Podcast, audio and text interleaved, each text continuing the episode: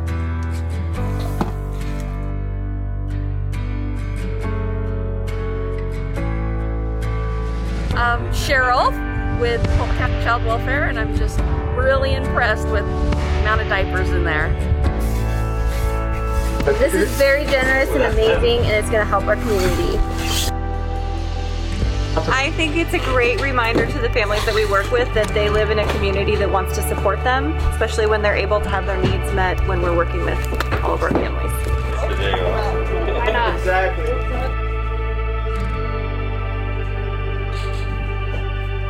Thanks so much for the donation. It really helps support our families and our community. I told you guys I was gonna be here the same time next year. I'm not going anywhere, so as long as I'm here, you guys keep donating. We're gonna keep serving these families.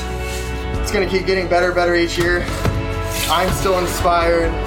I still can't believe this when Katie said that they're gonna pull up with another truckload. I was expecting half of this not to be all full. The impact goes further than just buying some wipes or buying some diapers This community is just amazing. I don't think I'm ever leaving. So thank you. Continue to give back. We appreciate it.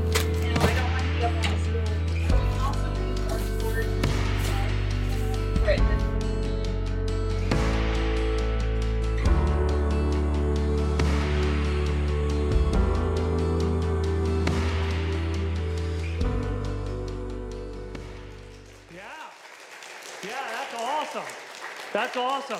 And uh, I, I just want to say thank you. I know that a lot of you um, gave very generously. The diapers just kept coming and kept coming, and thank you so much. And what you saw when you saw that picture in the hallway, um, that was what was left over after they filled their storage room. So for the coming months, they just have diapers lined all down their hallway. Uh, just a reminder that there's a church and there are people here that love them, that love the people who uh, love on the children of our community. And I'm so grateful that I get to be a part of this family and this community. And so thank you very much, guys.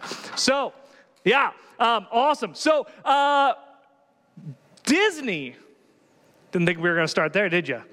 Disney, about 30 years ago, had an incredible resurgence. Yeah, I mean, you know, uh, you know, they made Mickey Mouse and they made some early films and all that kind of stuff. But Disney was really starting to die um, in the 80s. And in the early 90s, late 80s, Disney had this massive resurgence to where, if you don't know this, Disney now owns everything.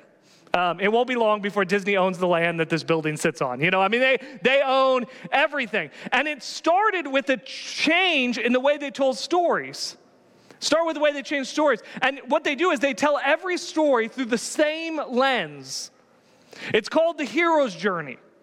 It's the hero's journey, and uh, the hero's journey goes one of two ways. All the Disney kids movies tell it one way, and then the adult movies tell it a different way. It's, it's, a, it's the key to great storytelling. The hero's journey is this uh, option one is that the hero, the unsuspecting hero, is placed on them an unfair or unexpected or undeserved weight or responsibility. He, here's a great movie that illustrates it perfectly, right? You know the story of Mulan?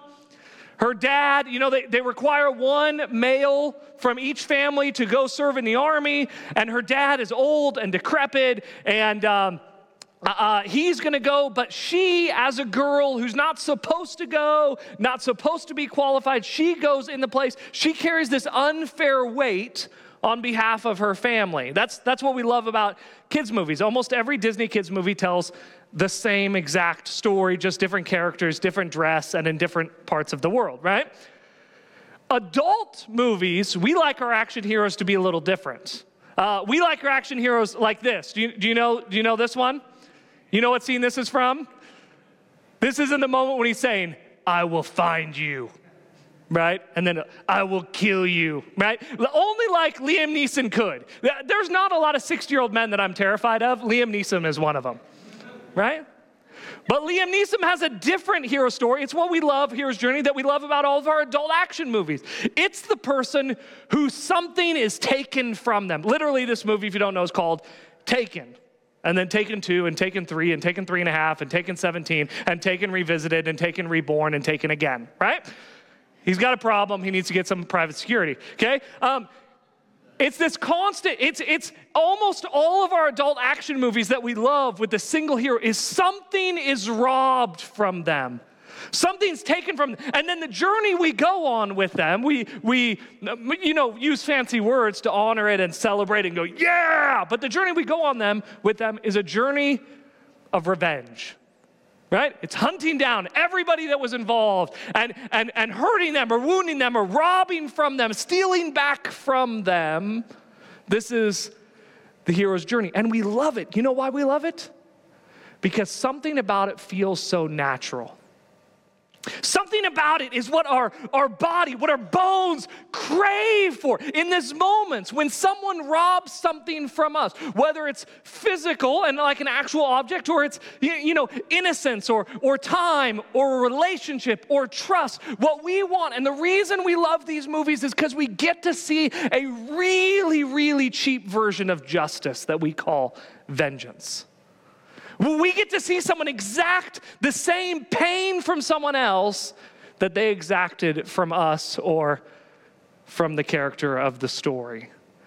But today we're going to look at Matthew 18. And in Matthew 18, Jesus invites us to a different kind of hero story. Jesus invites us to a different way of responding when in those moments, because here's the reality we all live in a broken world. We are all sinful, and when you put sinful people together, sinful things happen and broken things happen, and we all end up wounded or hurt at some point. And in those moments, how we respond changes everything and is changed when we're a follower of Jesus. So, so here, let's look at it. Matthew 18, it says this Matthew 18, verse 21 says this Then Peter came up and said to him, being Jesus, Lord, how many times shall my brother sin against me and I still forgive him? Up to seven times. Now, now before you read on, and a lot of you know Jesus' response, and so you're a little jaded by, by Jesus' response, and you go, Come on, Peter. Seven times? That's all you got? Right? A lot of times we cheapen and we think that this is one of those moments where Peter like said something really stupid. Remember that part a couple chapters ago? Jesus says, You know, hey, I'm gonna be crucified, and Peter says, It'll never be. And Jesus says, You're the devil. Right? You remember that? Remember those moments? This is not one of those moments. What Peter is saying here is abundantly, incredibly, by our standards, gracious. Peter's offering forgiveness. There are some of us who don't want to forgive someone seven times in the entirety of our lifetime. And actually, Luke, the way he records it, he records, and in his recording of it, he adds uh, just a couple words that change the whole context of this whole thing. He, he says this He says, up to seven times a day? who's, who's patient enough to forgive someone seven times a day? I mean, that is incredibly gracious. That is incredibly kind. What Peter thinks he is doing is he is stepping way above and beyond. But you notice what Peter's heart, what Peter's question is not how many times do I have to forgive, but when do I get to stop forgiving? That's the question we want to know. When do I have to not forgive? And Jesus responds this way He says, Jesus said to him, I do not say to you up to seven times, but up to 77 times. Now, depending upon how many waking hours you're up, I did the math, this is somewhere between every 10 to 15 minutes. How long would you be friends with someone you had to forgive every 10 to 15 minutes? Not long, right? Peter thinks he's going way above and beyond. Jesus, seven times, I'll forgive him seven times in a day. And then at the eighth time, can I stop forgiving him? And Jesus says, if it takes every 10 minutes, you continue to forgive. Jesus' response, Peter's response is gracious. Peter's question is gracious. Jesus' response is otherworldly, which is exactly what Matthew wants us to see. You see, you remember, do you remember this? Matthew is a Jew writing to a bunch of Jews. There you go, okay. About half of you remember that. Um, I often get asked, you know, hey, Sean, how many years do you think we're going to be in the book of Matthew? For those of you who are counting, we're at three and a half right now. Okay. How many years are we going to be in the book of Matthew? And my answer to them now is when I ask that question and everyone in the room answers, we'll wrap it up. Until then, it's from here to eternity, Matthew 18, Matthew, the book of Matthew, okay? Jesus, Matthew is a Jew and he's writing to a bunch of Jews. And we say, we have to remember, that changes everything when we read the book of Matthew. Because you see, Matthew knows the scriptures. And by the scriptures, we mean, for Matthew as a Jew, we mean the Old Testament. Matthew knows the scriptures. And so nothing passes, Matthew misses nothing. He's a great scholar of the Old Testament.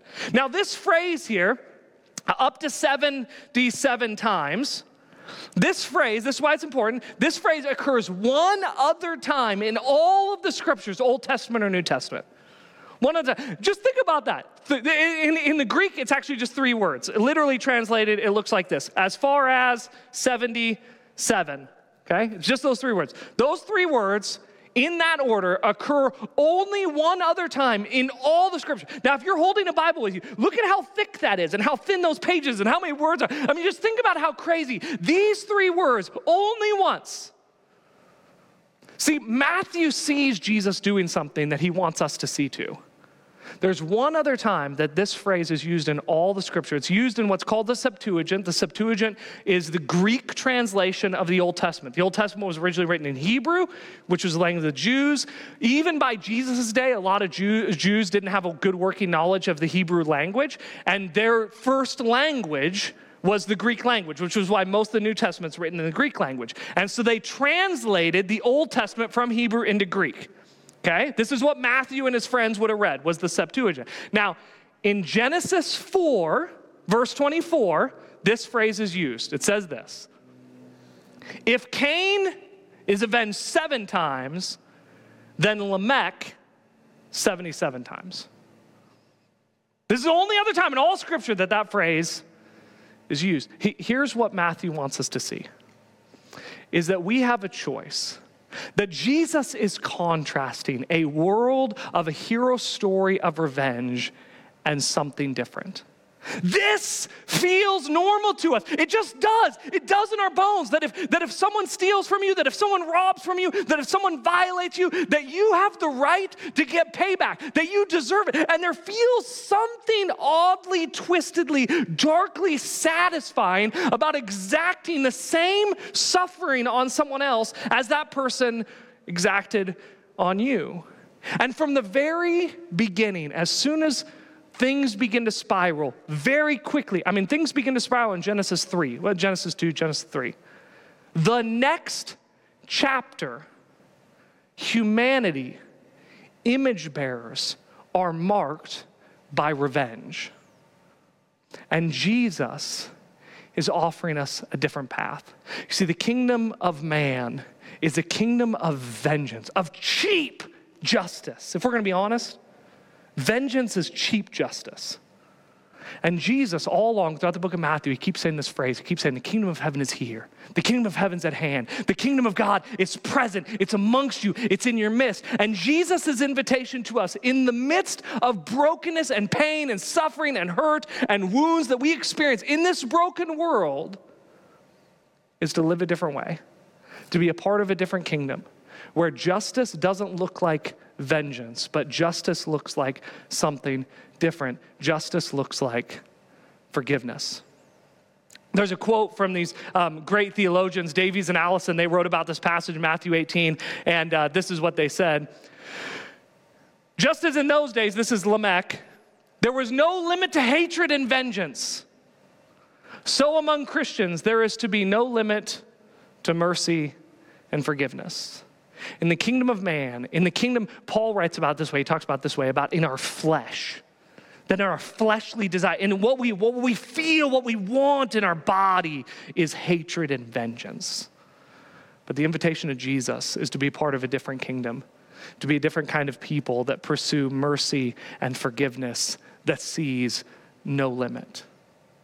But the question has to be asked like if we want, ven- if we feel vengeance, if we feel, and maybe you know, you, uh, I would, I would venture to guess that you would never use a word as strong as vengeance.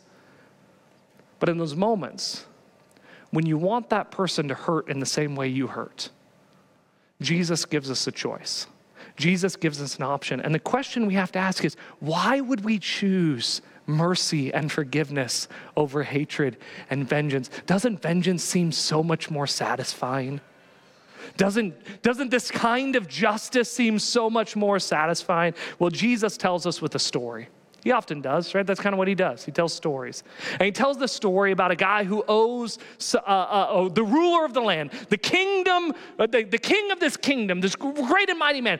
He owes him 10,000 bags of gold. Have you ever seen a bar of gold? Let alone a bag of gold?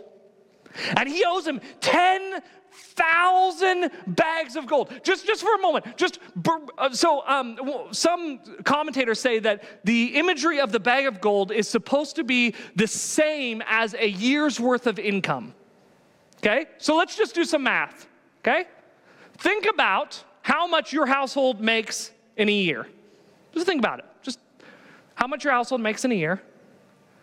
And then add five zeros.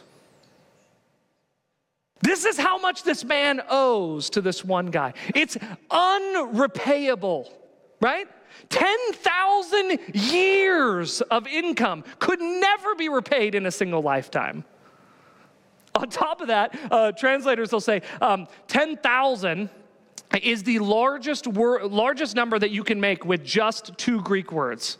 It's the largest number. And, and they would say that in writings, yeah, sometimes it means 10,000, right? Like sometimes, it, you know, you're counting, you're teaching your kid to count. You know, this is what we do with our kids. We're like, hey, you know, you can't go into first grade till you can count to 10,000, right? And so, you know, 9,998, 9,999, 10,000. Like that, that, that, that's what this means, 10,000. But it means something actually more than that.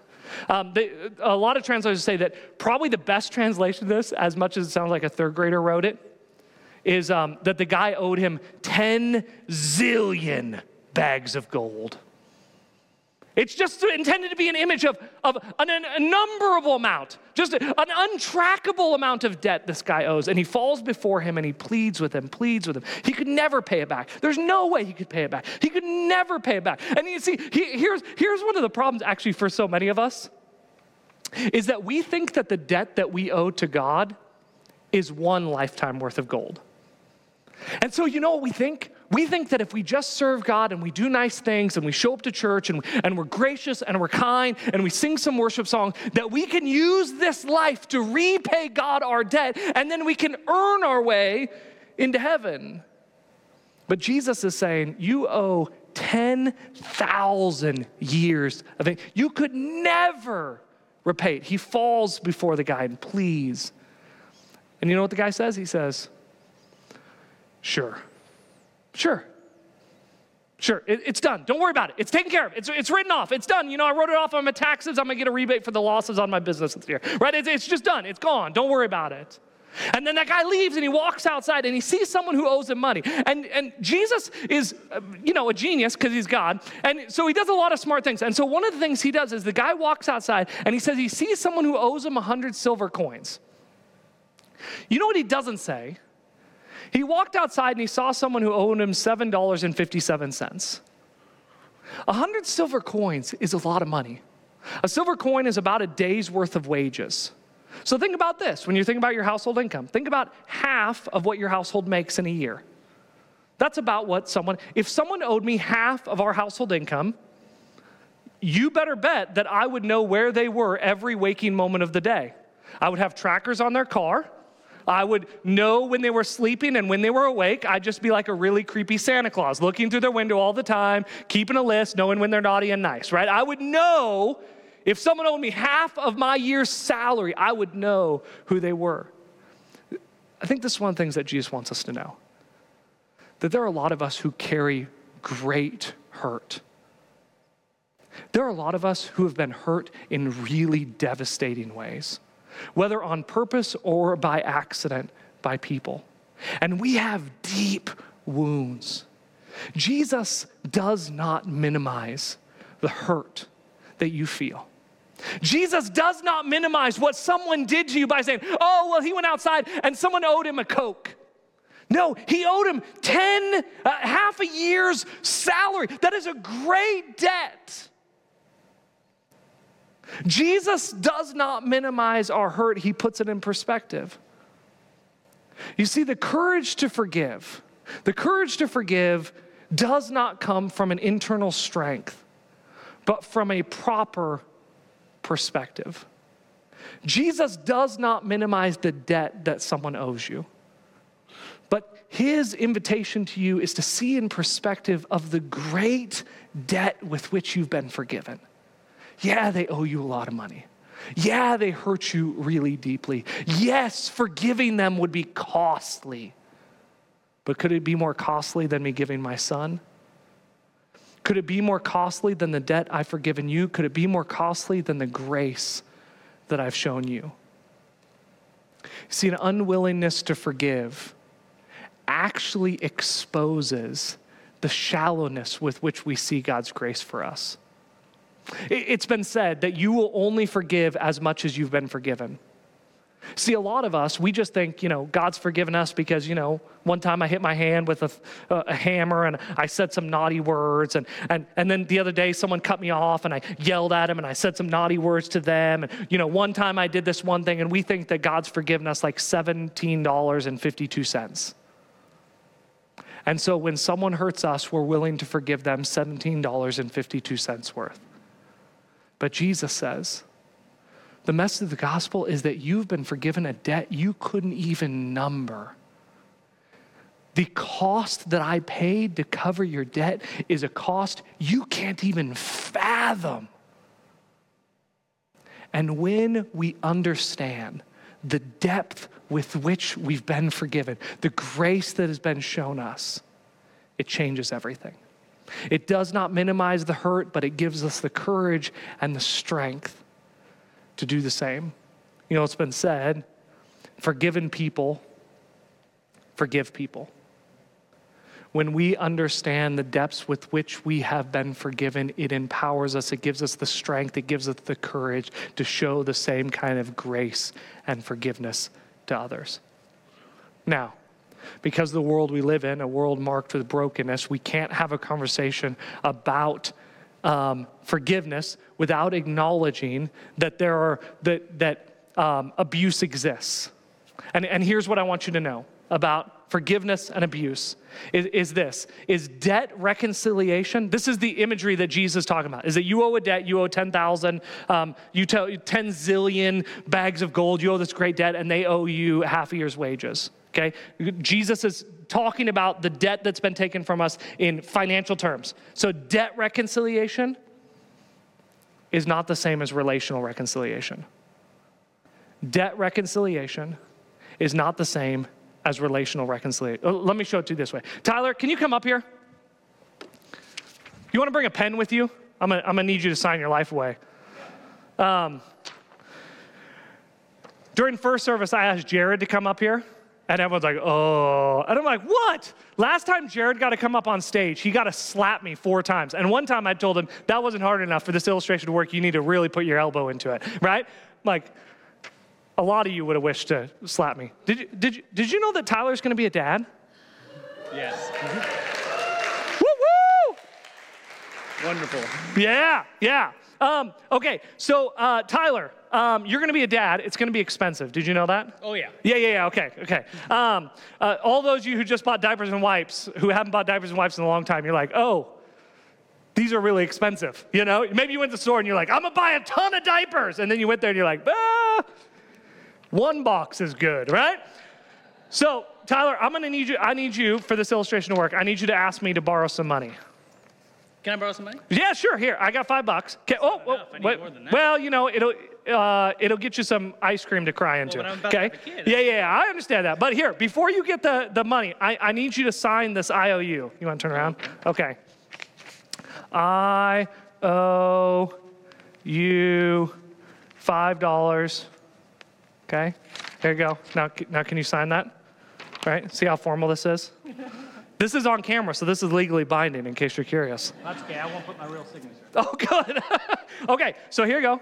Okay, there you go. Cool. Okay. Do I get to keep the pen too? Yeah, yeah, you can have the pen too. Okay, you can leave. There you go. Thank you. That's it. Good job, Tyler. I mostly just wanted to bring you up here to tell everyone that you're having a kid. So that was, you know. No, here, here's the deal, okay? When someone takes from us, which is the language Jesus is using debt. When someone owes us, when someone takes something that wasn't all theirs to take, and they take it from us, what they are doing is they're incurring a debt against us. They owe us something. Now, Tyler, you guys all saw this. He swore an oath, raised his right hand, said, you know, before God and before these people, right? He didn't actually, but he, he signed it. He owes me five bucks. Okay? Now, here's the problem is that if Tyler never pays me back, I have two choices. I can continue to carry this around, which is what a lot of us has done. There's been a hurt maybe in the last week, maybe in the last year, maybe in your marriage, maybe in your family, maybe when you were growing up, maybe decades ago. And someone stole something from you, and you have an IOU that they stole that thing from you. They stole time, they stole innocence, they stole trust, they stole a relationship, they stole something physical from you, and you have this IOU. And what a lot of us don't realize is that as long as we carry around this IOU, it's like wearing a badge that we just stick on our chest. And we go up to people, we go, we go, hey, uh, man, rain in June. Did you know that there are people that are excited it's raining? Those people are not. And uh, did you know that Tyler owes me five bucks? Man, this week at work, man, it was a great. Did you know Tyler owes me five bucks? Man, man, you guys been watching the playoffs? Every single team I've been rooting for has been losing, so don't let me root for your team because I'm bad. Did you know that Tyler owes me five bucks? As long as we carry around this, it actually becomes bondage and chains that define us. The longer we hold this against our chest, the longer we hold this, the more it becomes imprinted in who we are. Scripturally, this is what the Bible talks about is that unforgiveness becomes bitterness. It's a kind of anger and subtle and passive aggressive hatred that seeps into our bones and begins to define who we are. And as long as, do you think that Tyler's bothered if I walk around with this piece of paper? Tyler owes me five bucks. Tyler owes me five bucks. Tyler's out nothing. Tyler's debt against me has become a bondage for me. And see, Jesus, he, we used to have written in our lobby, it said that I've come that you might have life and that you might have it abundantly. Jesus' invitation to us is to a life of freedom. But so many of us are twisted up in bondage, holding on to a debt that someone owes us, hoping that one day maybe we can exact the pain and the punishment out and we can repay the debt that they owe against us and somehow make us whole. But this thing that we've been holding to our chest is slowly tattooing itself to our soul. But Jesus, Jesus offers another way. Jesus offers a way where we have a perspective of seeing the gospel. You, you know what it says in Romans? Romans 6:23 it says this that the wages of sin is death. The debt that you've incurred, the debt that I've incurred is death. But the gracious gift of God is eternal life in Christ Jesus. The gracious gift you see, it's not just me that's owed a debt, but God's owed a debt. God, God, I owe God, and the good news and the grace of God is that God has taken that. He's torn it up. And his call to us, if we want to be his disciples, if we want to be sons and daughters, if we want to find the fullness of life and freedom, it does not come in vengeance. It comes in forgiveness. It does not come in bitterness, hatred, or holding on to IOUs. It comes in forgiveness. And you have a choice today. You have a choice today. You have a choice to pursue the path of Lamech the kingdom of man, kingdom of cheap vengeance, cheap justice, or the kingdom of heaven, a kingdom of freedom for you, freedom for your soul, a kingdom of forgiveness. So don't go and do likewise. Just as you've been forgiven much, forgive much. So today I want to end with a little bit of a challenging application, if we're going to be honest. I think for every single one of us, that for every single one of us, there's one of two prayers that we need to pray today. Maybe you need to pray both of them, but I bet every single one of us needs to pray at least one of them. The first one is this is maybe the prayer you need to pray is just like the guy who goes to the man who, who he owes 10 zillion bags of gold, and you need to say, God, forgive me. God, I can never pay, I can never earn your love, your grace, your kindness. Lord, forgive me. There are some of you in this room that need to pray that prayer. In a little bit, we're going to pray that prayer together. There are some of you, maybe most of us, maybe all of us, today in the room or online, that need to pray this prayer God, give me the courage to forgive them. I don't know which prayer it is for you, but every single one of us has a prayer that we need to pray. So today, I want to invite you to freedom to freedom, to forgiveness, to life, to rejoicing, to not being bound by the chains of bitterness and unforgiveness and anger, but to find freedom and hope and a future in the beautiful, life giving grace of Jesus. So, whatever prayer you need to pray, will you pray with me?